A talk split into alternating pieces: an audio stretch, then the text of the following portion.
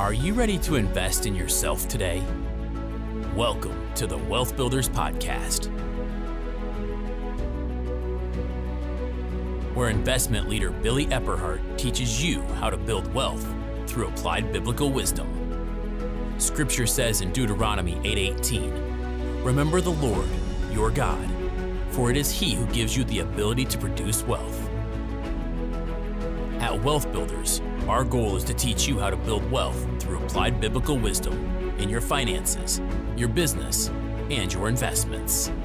Hello, and welcome to this week's Wealth Builders podcast. I'm so glad that you joined us today. I'm Karen Conrad, and I just love this topic that we're talking about. A matter of fact, it is like the most popular blog topic of all times on the Wealth Builders site and it is on the business model generation canvas. Well, I'll tell you what, this business model canvas has helped so many businesses and organizations, all the way from startup all the way to big corporations every box that's in the business model canvas is key. And it really breaks down this overwhelming idea of building a business plan and puts it on one page. And from that one page, we're able to springboard into all different types of uh, business plan objectives, details, implementation plans. It's just a very amazing, amazing tool. If you listened last week, we talked about the value proposition. And this week, we're going to be covering customer segments, customer relationships, and the ever important revenue streams. So, I want to encourage you to fill out your business model canvas as we go along here with these podcasts. If you want a free download of the tool that I'm talking about, go to wealthbuilders.org slash blogs. And in that blog, you'll see the topic or the, the podcast that I taught on last week. And in that blog, you will be able to find the link for the free download. So you can even pause the podcast, print out that business model canvas, and then come back and you can continue along with me today as we go into the customer segments. So, what is a customer segment? A customer segment is the people, the group of people that are benefiting from the usefulness of your value proposition. So, the value proposition is really important because it helps you to understand what you're offering to who and what the benefit is. And once you understand that, you're able to further define this customer segment. So, number one, who is benefiting from the usefulness of your value proposition. The second question is who are the important customers? And you might say, hey, all my customers are, are important, or we'll often hear from people when they first start to learn about this everybody is my customer. well, let me tell you clearly, everybody is not your customer. There's just no way that you can market effectively or even deliver a product or service to everybody. So, this is where it helps you to really refine that target market by asking these questions. I'm going to be giving you some tools for areas that you're able to really define who it is that's going to benefit from your product or service. So, again, customer segments, the question for whom are we adding value? Who are our most important customers? So, there's four segments that we're going to be talking about that's going to help you to define your customer segment. The first one is demographics. And when you write out the demographics, it's going to answer questions like Is it children that is our customer segment? Is it adults? What's the age level? What income level? For example, if you have got uh, maybe a luxury car, it's going to be important that you look at the income level of the people that you are marketing to because not everybody can afford a luxury car. And if you marketed to everybody, you're going to spend a whole lot of money without a great return, right? Other example of demographics is is it married people, you know, single people? It doesn't mean that you don't market or want customers that don't fit your exact demographics, but this is to help you really define that ideal customer that is going to actually get value from your product or service. So, number one is demographics. Number two, you want to answer what are the psychographics of people that benefit from your business, your product or service. This could include things like what are their spiritual interests? So, if I am a Christian writer and I publish a book, um, you know, based on the word of God, I'm going to want to target my marketing, unless it's an evangelical more book, towards people that have a spiritual interest in Christianity. Values what are their values? What's important to them? How about personality? Is there something about people's personality that is going to lend more towards your product or service? And what are their opinions? Um, if it's somebody that really values, for example, organic food, health food, then and you've got a product that meets that criteria. Maybe you are providing a product that's all natural ingredients uh, maybe organic coffee something like that. You are going to want to understand the psychographics of the people that will like your product. We used to just Oh, my dad was so funny. We would talk about organic food because that's actually a value that that we have in our family, meaning me, Levi, and Dave. And so we would bring up organic food to my dad because we were like, wow, he would really benefit from this. Well, my dad is a farmer from way back and he just thinks, you know, organic food is just, you know, way to pay more money for food. So that's a great example of two different people. We're in the same family, but we have a value of organic food. My dad does not have that value. So he would not be the person to really target organic food or organic coffee marketing to, right? That's just kind of a funny example, but I think it helps to understand it. All right. So we've got the demographics, we've got the psychographics. The third one is behavioral. So, what are some like examples of behavioral? Well, maybe it's someone that works out every day. Does that fit into someone that would really see value from your product or service? Or maybe there's someone that does homework every night with their kids. Is your product one of those things that would really help them when they do homework? Uh, or maybe it's someone that goes to church every week. Is there a way that we could leverage that behavior and reach the people that are in our target market? Number four is pay attention to the jobs that need to be done in their work or life. For example, do they need to manage a family? Are they interested in personal development? Are they a mother or a father? Is it important for them to excel at work? Those types of things help you to really determine where the segments and core issues are for your potential target market. All right, so that is customer segments. So I want to give you just an example of this as well. And this is just easier for me to explain from my own business. And I had to walk through this with my home staging business really trying to determine what my target market was. So if we look at the example of somebody that values home staging, right? What does that look like and how do I find them? Do you know, I knew that real estate agents was my main target market because they're the ones that make decisions for people or they refer or they're, they're who people look to to help them to understand the value of home staging and who to go to. So I knew it was real estate agents, but you know what? Not every real estate agent had the understanding or valued home staging.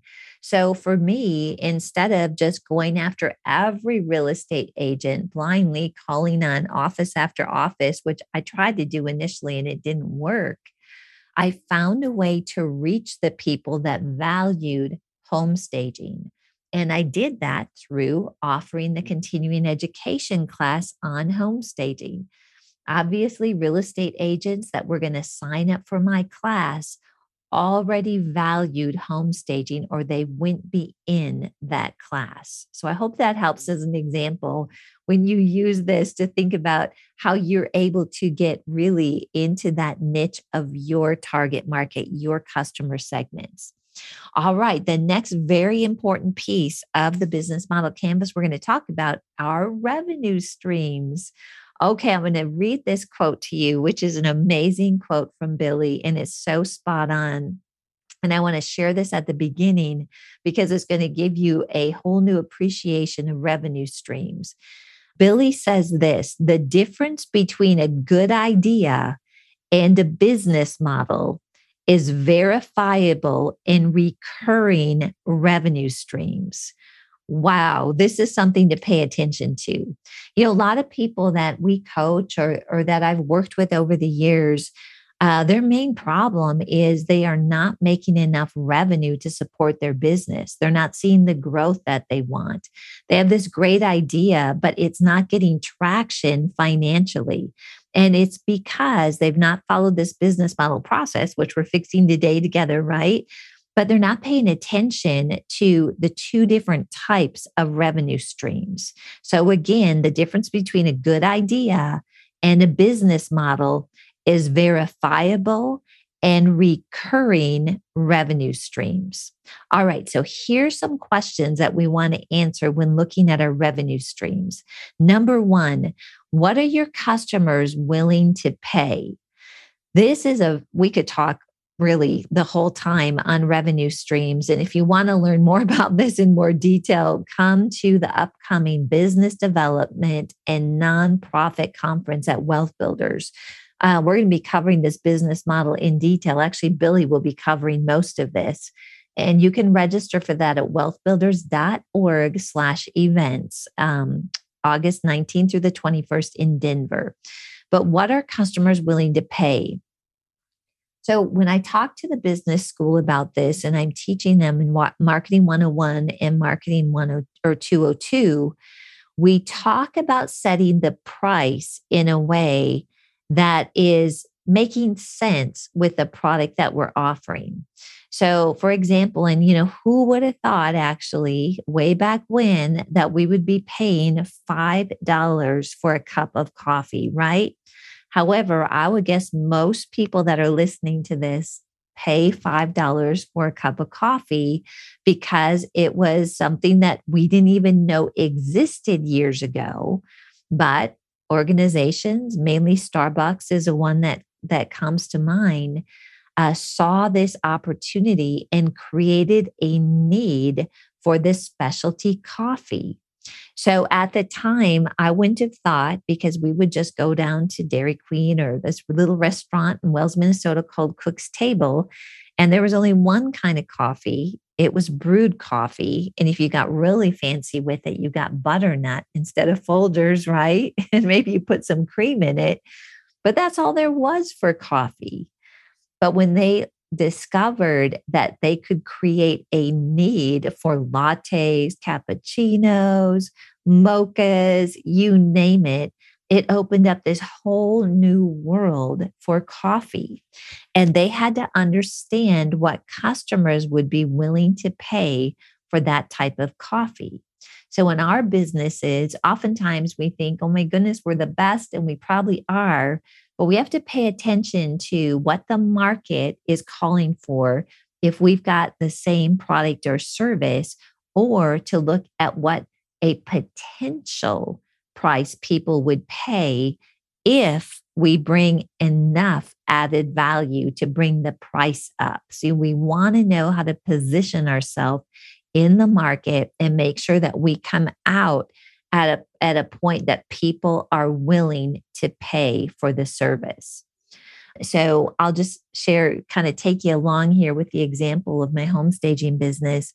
I had to do a lot of research on this because I needed to understand uh, what people were willing to pay, but also what I could do to bring more value to the table if I wanted them to pay more.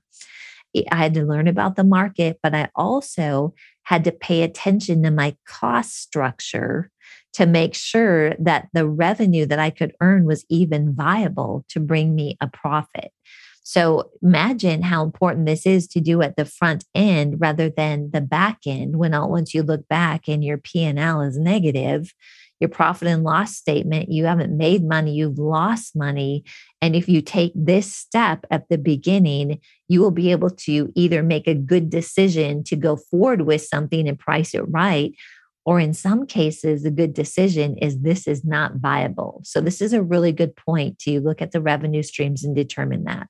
All right, number two, what cash flow do you need to operate? I think this is one thing for entrepreneurs. I know for me, like I'm so passionate about something, I'm so excited about it. But oftentimes, the things that I want to do don't have a viable revenue stream.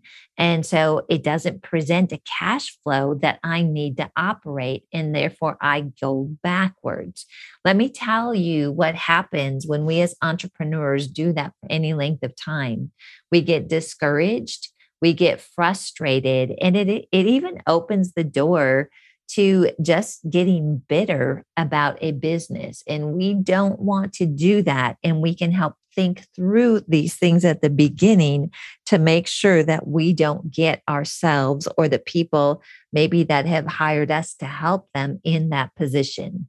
All right, number three, what is your point of sale?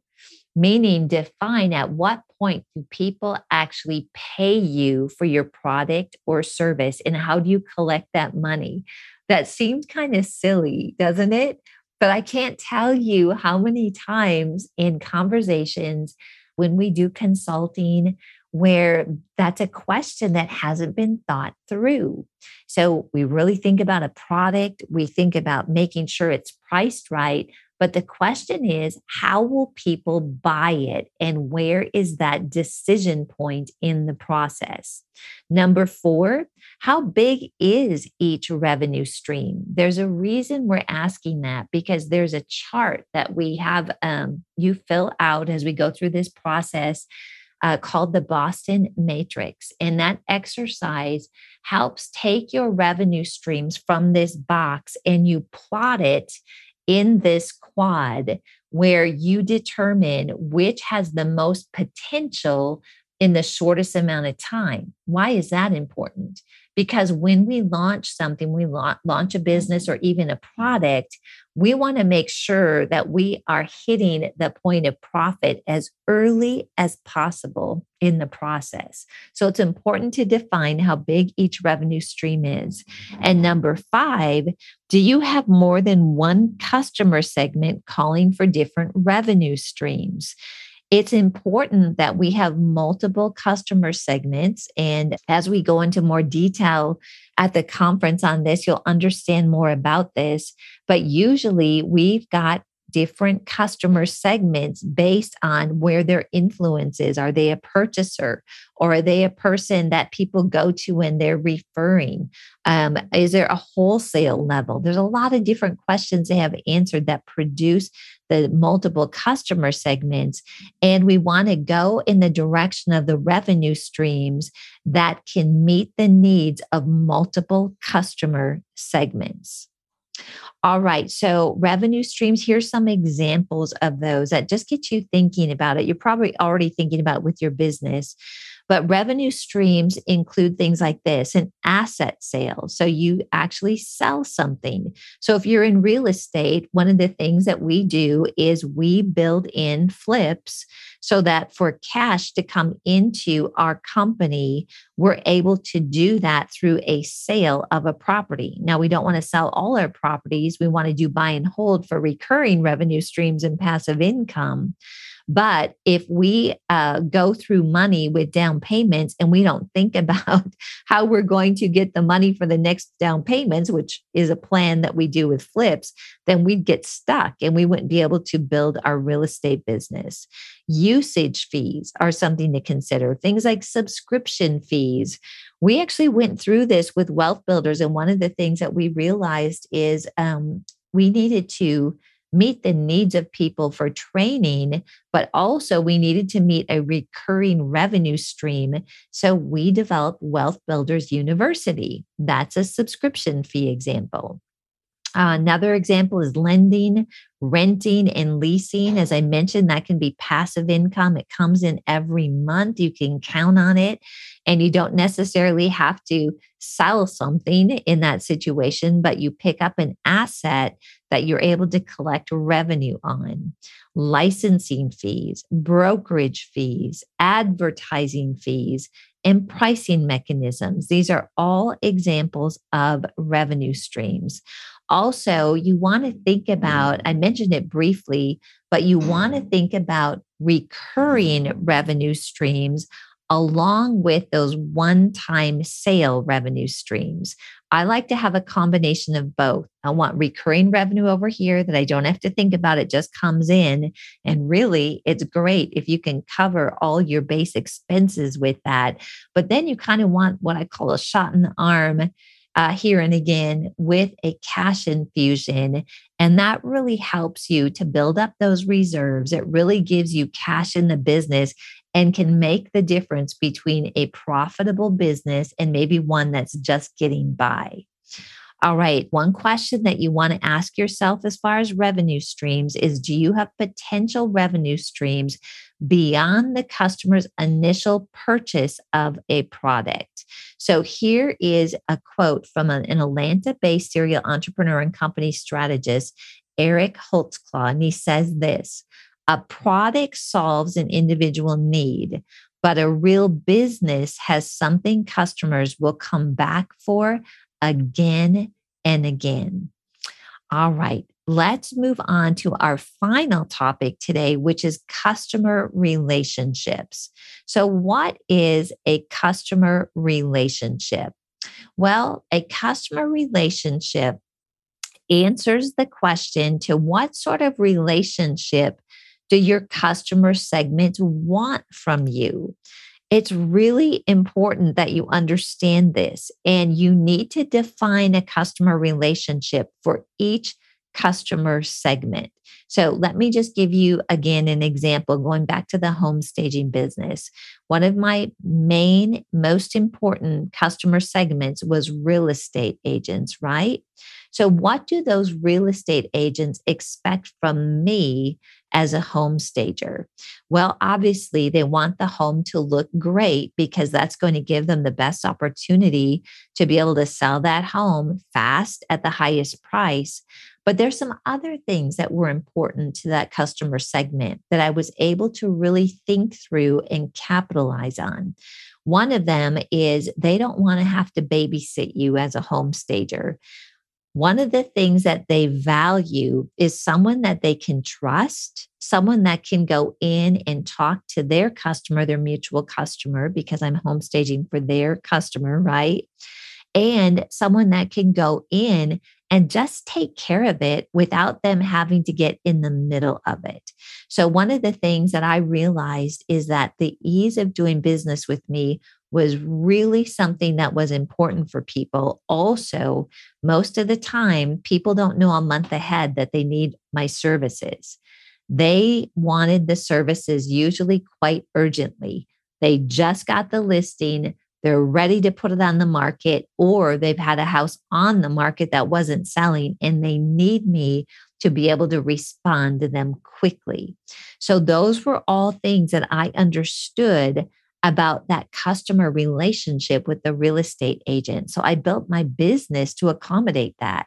One of the biggest things that I did is as a licensed real estate agent and home stager, it was important because I could get access to their listings at their houses without them having to come and let me in. All right.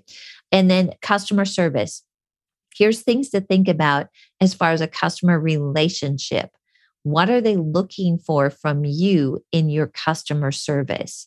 They want you friendly, they want you professional. Do they want you to be, or do you have to be close to them? So, do you have a business where you need to be able to get to them on site? Is phone support important? Is chat support important? all things to think about with customer relationships. Here's some additional information. We talked about what type of relationship does our segment want, which ones exist, and what's the cost of them. So when you look at, for example, the one that I shared with you that I needed to be available right away. Well, what did that cost me? It might be a money cost. And I'll tell you an example of that. If I have good clients, and one of the things that I tell them that I'm going to provide is I'm going to be available for them to take care of them when they call me within a day or two. Sometimes I didn't have any furniture left. So, guess what I had to do? I had to go buy furniture, usually at American Furniture Warehouse, on the spot and try to figure out how to make in stock things work so that I could deliver that value to them in a way that they expected. Also, if you think about the cost of being a real estate agent, there were fees, MLS costs, you know, E&O, those types of things.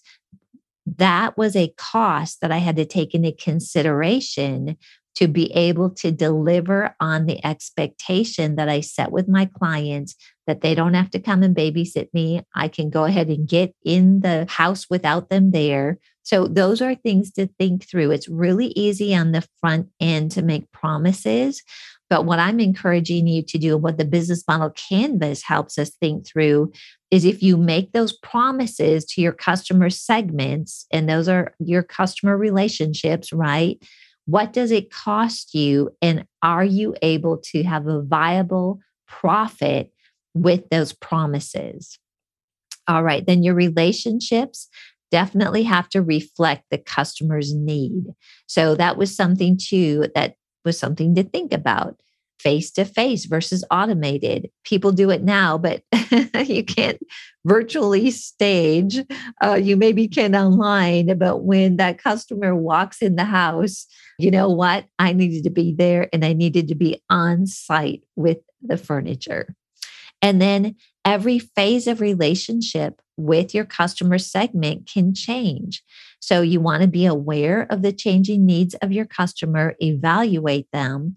there's anything that's happening that's ongoing, post sales, retention, you want repeat business. I think one of the best examples of this is I think it's Eastman's, which is a bakery.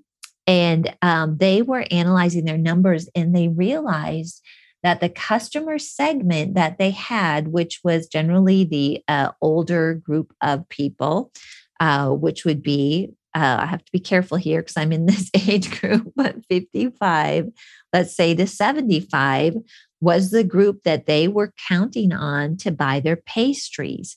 Well, all at once, they, their sales were going down and they realized that their customer segment was no longer buying as many as their of their pastries as they used to and it was really affecting their bottom line. So when they did research what they found out is that the needs of their main customer segment had changed. What do you think that was? Well it was really interesting. They were getting more conscious about their health they were running into some issues like high blood pressure. They had to start to watch their weight.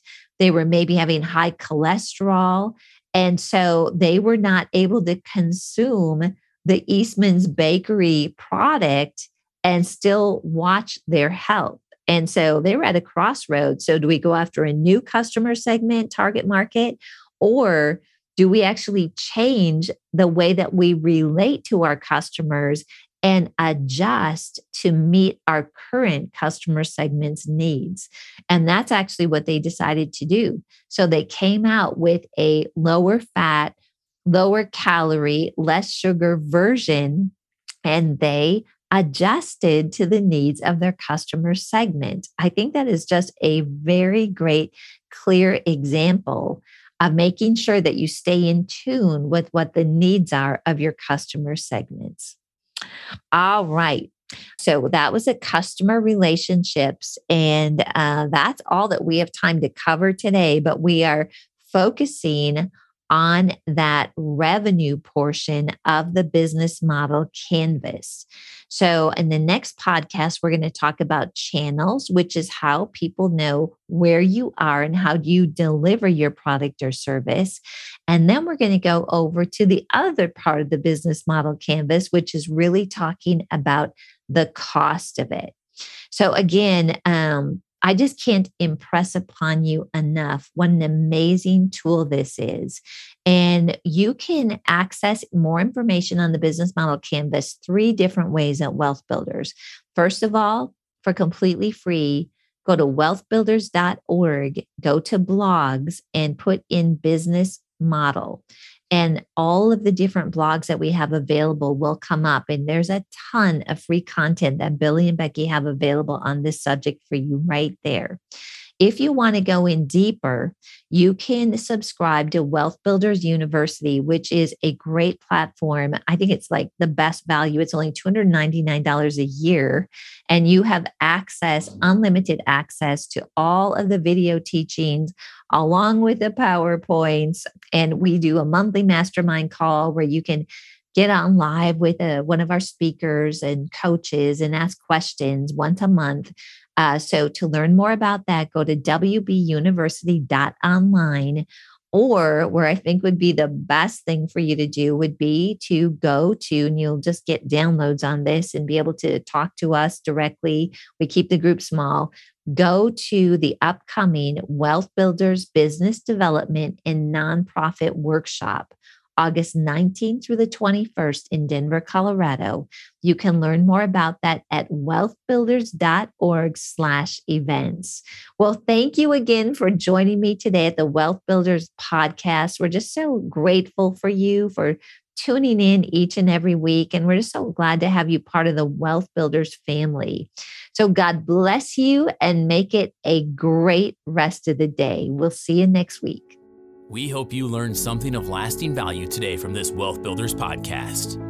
If you'd like any tools, teachings, or resources mentioned in the podcast, you'll find them online at wealthbuilders.org. Wealth Builders exists to teach you how to build wealth through applied biblical wisdom in your finances, your business, and your investments.